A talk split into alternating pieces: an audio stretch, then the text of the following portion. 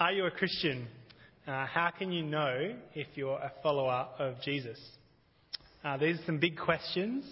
Uh, so this week I turned to Google to answer them. Uh, I found an interesting 10 question quiz on Am I a Christian? You can see it on the screen, hopefully in the next slide. Uh, the first two questions are these Do you believe Jesus is really the Son of God? Uh, and how do you react if a friend tells you to lie to their parents? Some really big questions. I wasn't so sure about the reliability of this quiz online, so instead I turned to the artificial intelligence software ChatGPT and asked the question. Uh, however, ChatGPT didn't want to respond to a personal question and left it to others. Working out the question, the answer to this question is bigger than even Google or AI can answer. Tonight, in our passage that Megan just read in Mark chapter 8, verse 34 to 9:13 of the Bible, Jesus gives his response. He teaches, he proclaims to his disciples and the crowds along with them the way of a disciple, the way of a follower of Jesus. And what he says is surprising and shocking. the big idea of our passage is that losing life is the only hope for eternal life. Losing life is the only hope for eternal life. And we can break this up into three sections. Firstly, Jesus demands your life. Secondly, Jesus gives hope for eternal life. And thirdly, so will you listen to Jesus? We've got a big task ahead of us, so why don't I pray to our great Father and ask Him for help? Dear Father, thank you for your word. Uh, thank you that you teach us who you are and what you've come to do. I pray that you would help me to speak clearly and you would help each of us to have open ears to be transformed by your word. In Jesus' mighty name we pray. Amen. Uh, before we look at our passage tonight, it's helpful to recap where we've come from. Last year we did a series from Mark chapter 1 to 8, uh, and it's all about who Jesus is. Uh, and Mark chapter 8 finished with the high point of the book so far. After seeing Jesus heal, preach, and perform miracles, Peter, his disciple, declared to Jesus and others that you are the Messiah, you are the Christ. Peter says to Jesus, You are the one that we've been waiting for. But what surprised Peter was what Jesus said next. You can see it on the screen. Instead of bringing in a Jewish rule that would take over the Romans, Jesus immediately speaks of his coming death on a cross. In our first section tonight, that's where we, where we are. We've finished that declaration of Jesus as Christ.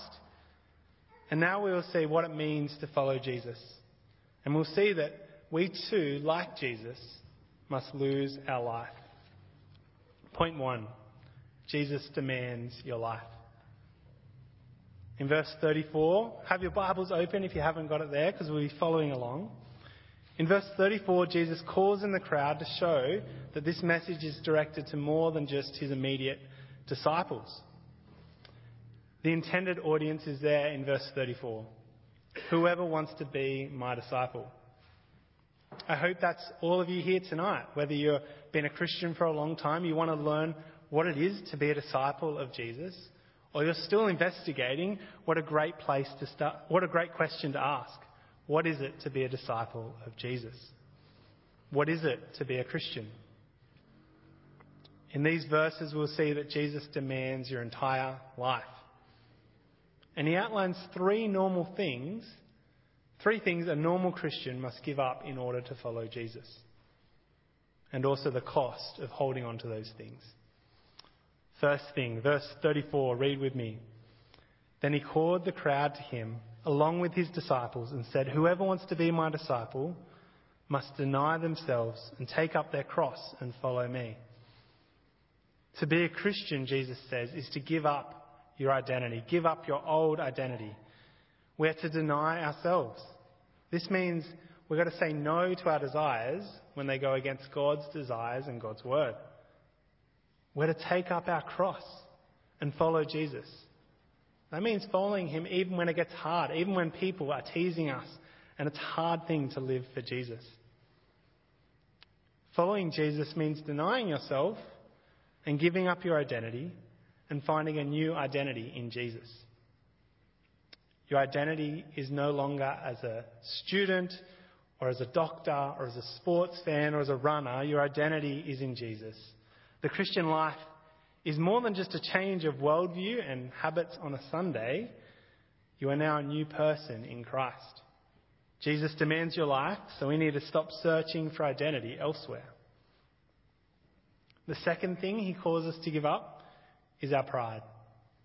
Read with me verse 35. For whoever wants to save their life will lose it. But whoever loses their life for me and for the gospel will save it. A Christian is someone who knows they can't do it on their own. What are the things in your life on which you rely on more than trusting Jesus? Relationships, your academic qualifications, houses, money? Our world screams at us that these are the things that we can find security in. These are the things that will save our life. But Jesus says the only way to save your life is by losing it. The only way anyone can receive eternal life, save our souls, is by giving up life now for Jesus and the gospel. That means that radical decisions for Jesus, giving up financial benefit, giving up uh, your time to serve others, should be the norm of a Christian life. Jesus demands your life, and there is no room for pride. Thirdly, we're to give up worldly ambition. Read with me 36 and 37. What good is it for someone to gain the whole world yet forfeit their soul? Or what can anyone give in exchange for their soul? The third thing Jesus calls us to give up is our worldly ambition. If Jesus came back tonight would you be disappointed? Would you be sad that you haven't achieved all that you want to achieve on earth? Maybe there's a job you want to get, or maybe there's more money you want to make, or a wedding to come, or maybe you want to travel the world. Jesus says if you want the world more than you want Him, then you can have it. You can gain the whole world. There's people in our world that have all the money, all the wealth in the world. But if you seek after that, the cost is your very soul, your hope for eternal life. Jesus demands your life, so give up worldly ambition. And if we don't give up these things, what's the cost? What's the cost of ignoring Jesus and his words? Well, if anyone, verse 38, if anyone is ashamed of me and my words in this adulterous and sinful generation, the Son of Man will be ashamed of them when he comes in his Father's glory with the holy angels. Jesus, in these verses, has quite weightily shared what it means to be a Christian. He's responded to the question, What is a disciple? with weighty and heavy words. And I hope you're feeling it. His demands are bigger than ChatGPT or tacky online quizzes give. Jesus calls us to give up everything our old identity, our pride, our ambitions. He calls us to give up our lives. And verse 38 shows the cost of not giving up our lives and ignoring Jesus' words. Anyone ashamed of Jesus and his words, well, the Son of Man, Jesus, will be ashamed of them. To follow Jesus and his words is to lose your life now and save your soul forever. To reject Jesus and his words is to gain the world now, but lose your soul forever. If this is the standard for a normal Christian life, this isn't just special Christians, but every Christian, then at first glance it seems unachievable. It seems impossible. Can anyone, can any of us here really achieve these lofty standards of what it is to be a normal Christian? Can anyone truly lose their life for Jesus in this way? Maybe you've come here tonight, come to church, thinking that Christian life is all right. It's a bit of a walk in the park. We get to church, maybe we get some brownie points for being, being nice and read the Bible every now and then. If that's your expectation, I hope it's been blown away by these verses we've just read. These verses are like me uh, joining my 5th Division Illawarra soccer team, and instead of a bunch of unfit, overweight blokes, we have the Brazilian national team walks out in opposition. The standards are high, and the expectations of a Christian seemingly unattainable. In these verses, Mark 8, 34 to 38, Jesus uses emotive and powerful language to describe the normal life of a Christian. And I think he does this to leave us with these two questions. And maybe you've been asking them this whole time. How can I possibly lose my life for Jesus? And secondly, put bluntly, is, is Jesus worth my life? How can I lose my life for Jesus and is he worth it? In our second point tonight, Jesus reveals that he truly is worth it by giving us hope for eternal life. Point two, Jesus gives us hope for eternity. We're going to look at chapter 9, verse 1 to 8. This story that Megan read out before, this story known as the Transfiguration, is incredible. It's confounded many who have looked at it, and people have got themselves tied in knots trying to work out uh, particular meanings of it. But if we look through the cloud and get a clearer picture of this mountain scene, Jesus will teach us three things that give us hope for eternal life. Firstly, in 9 verse 1 to 3, Jesus gives us a glimpse of what eternal life will look like, what glory will look like. Read with me. Verse 9, chapter 9, verse 1. And he said to them, Truly I tell you, some who are standing here will not taste death before they see that the kingdom of God has come with power. After six days, Jesus took Peter, James, and John with him and led them up a high mountain where they were all alone. There he was transfigured before them. His clothes became dazzling white, whiter than anyone in the world could bleach them. After putting forth the cost of following him, in 9 verse 1, Jesus gives a glimpse of future hope for his disciples. Some of those hearing Jesus' words will see his kingdom come in their lifetime. I think we can see here Jesus referring to his death, resurrection, and ascension to glory. But this transfiguration story we read from verse 2 onwards is like a movie trailer for the glory to come. Uh, before I watch any movies, I go to, before I pay $20 to go to the cinema, I always watch the trailer to see if it's worth my money. In this scene, Jesus does the same. He gives us a movie trailer for what eternal life will be like.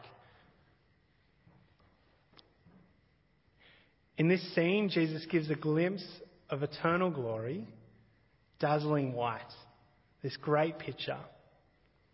Uh, and Mark, the writer of this gospel, uh, wants his readers to think back to the, one of the high points of the Old Testament story. Uh, he uses paralleled language uh, to link back to Exodus 24. So, in this passage, we see lots of parallels between a time when Moses was up on a high mountain with God. You can see it on the screen. In the same way, on after six days, this happened in Mark. On the seventh day, uh, the same thing happened uh, in Exodus 24. They're on a mountain, there's clouds, there's God speaking from the clouds. Mark wants us to see that this moment of the transfiguration is really important, it's really significant. In this transfiguration story, Jesus shows us a picture of what's to come glory to give hope to his disciples that losing life now is well worth it. So, from this picture, we know that there's some eternal glory to come. But is Jesus the one that brings it? How do we get to this eternal life? How do we attain life? In the rest of this section, Jesus reveals that he is the real deal, that he is truly worth following.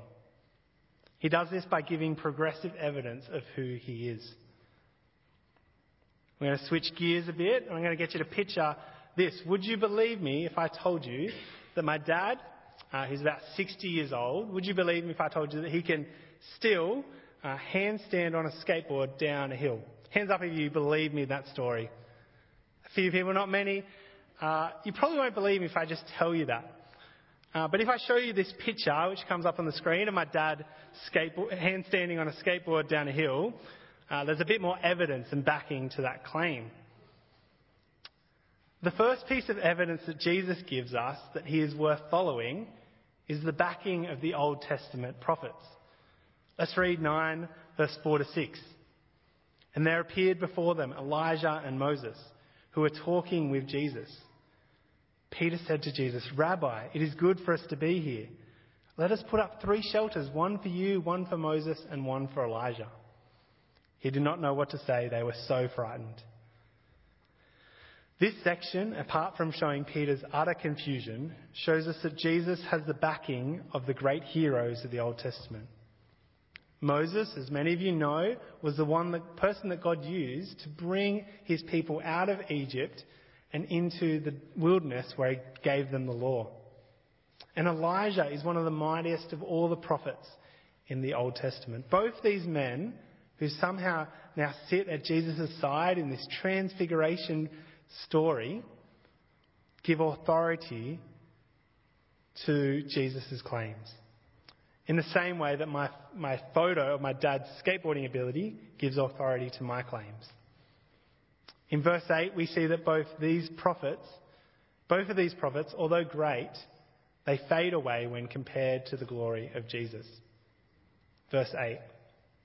Suddenly, when they looked around, they no longer saw anyone with them except Jesus. This picture shows us that the disciples, shows us and the disciples that Jesus is the supreme above all the prophets, and he is well worth giving up our lives for. But if that's not enough, Mark 9, verse 7 gives a piece of even clearer evidence. Let's read. Verse 7 Then a cloud appeared and covered them, and a voice came from the cloud This is my son, whom I love. Listen to him. This scene shows us that Jesus has authority from the Father, the creator of heaven and earth, the one that gives us breath and life each day. The Father shouts from the heavens, Listen to him, listen to Jesus. This evidence would be like my, my dad uh, getting his skateboard from outside and handstanding on his skateboard down the middle aisle. He's actually going to do it right now. No, Joey, I couldn't, couldn't get him to do that, but he really can. Um, ask Megan. Uh, Jesus gives us hope for eternal life by this weight of evidence, by painting a picture of the glory that is to come. And the Father pleads with us listen to him. In our first section tonight, Jesus used his words to describe that to be a Christian is to lose your life. In this section, Jesus paints a scene to convince us that following Jesus is well worth it. In our final section, Jesus shows us how we can live the losing life and pleads with us to listen to him. Point three. Will you listen to Jesus? 9, 9 to 13. Our passage started today with the words of 8, verse 34. Whoever wants to be my disciple must deny themselves, take up their cross, and follow me. The big idea of our passage is that losing life is the only hope for eternal life. How do you feel as you hear those words? When I read them over the last couple of weeks, it prompted me to ask Am I a Christian? Am I really following Jesus? The disciples' response in verse 9 to 13 may resonate with you tonight. The disciples are floundering. They're confused. They're overwhelmed. They're frightened. Let's read verse 9 to 11.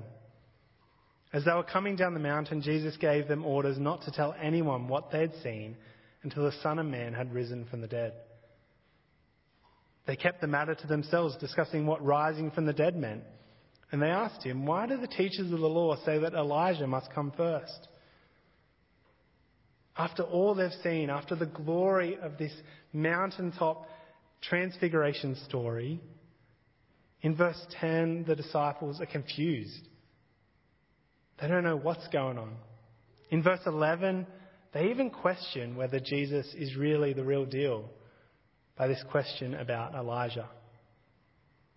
We skimmed over it before, but verse 5 and 6, we see Peter didn't even know what to say because he was so frightened, which is very rare for the often outspoken Peter. But maybe you feel the same as the disciples tonight. Maybe you're frightened of the cost of what it means to follow Jesus, as we saw at the start of our talk tonight. Maybe you're confused and question is Jesus really the guy? Is it really worth it? In verse 9 and 12 of this section, Jesus responds to his disciples' confusion and describes his path to the losing life. Verse 9, you can see it on the screen. As they were coming down the mountain, Jesus gave them orders not to tell anyone what they had seen until the Son of Man had risen from the dead. Verse 12, Jesus replied, To be sure, Elijah does come first and restores all things. Why then is it written that the Son of Man must suffer much and be rejected? In these verses, in Jesus' response, he describes his own future. In verse 9, it is death. He's going to die. In verse 12, he's going to face suffering and face rejection. The only reason Jesus can call you and I to lose our life is because he's going to give up his life first. This is the reason we celebrated Good Friday a few weeks ago. The message of the cross, the crucified Jesus. This is the message we'll learn about in the rest of Mark's Gospel in the coming weeks. In this transfiguration story, Jesus gave a glimpse of eternity, a glimpse of glory, and on the cross, Jesus makes that glory, that eternity possible. You see, just a few days after this story, Jesus would suffer. He would be rejected. He was rejected by his friends, these disciples, in fact.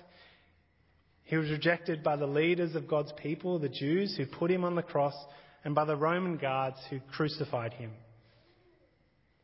In the coming chapters of Mark, we read of Jesus' excruciating physical pain and suffering on the cross, nailed to a tree.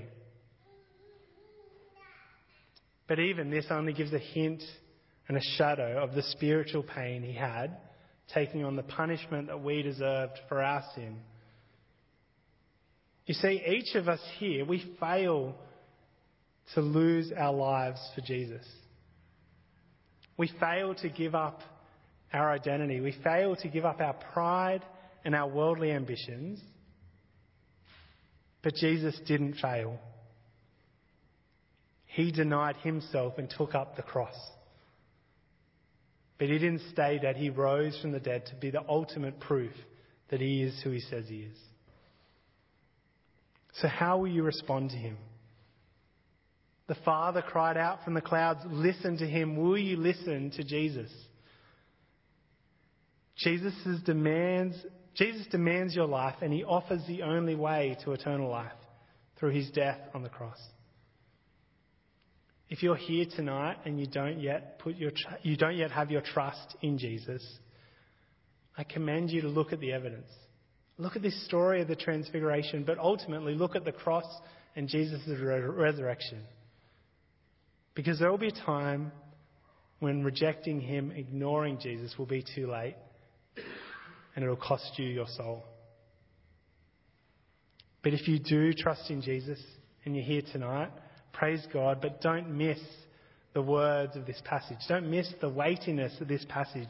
Jesus really does demand your life now. But don't forget that losing your life is only possible because Jesus lost his life on the cross first. Let's pray.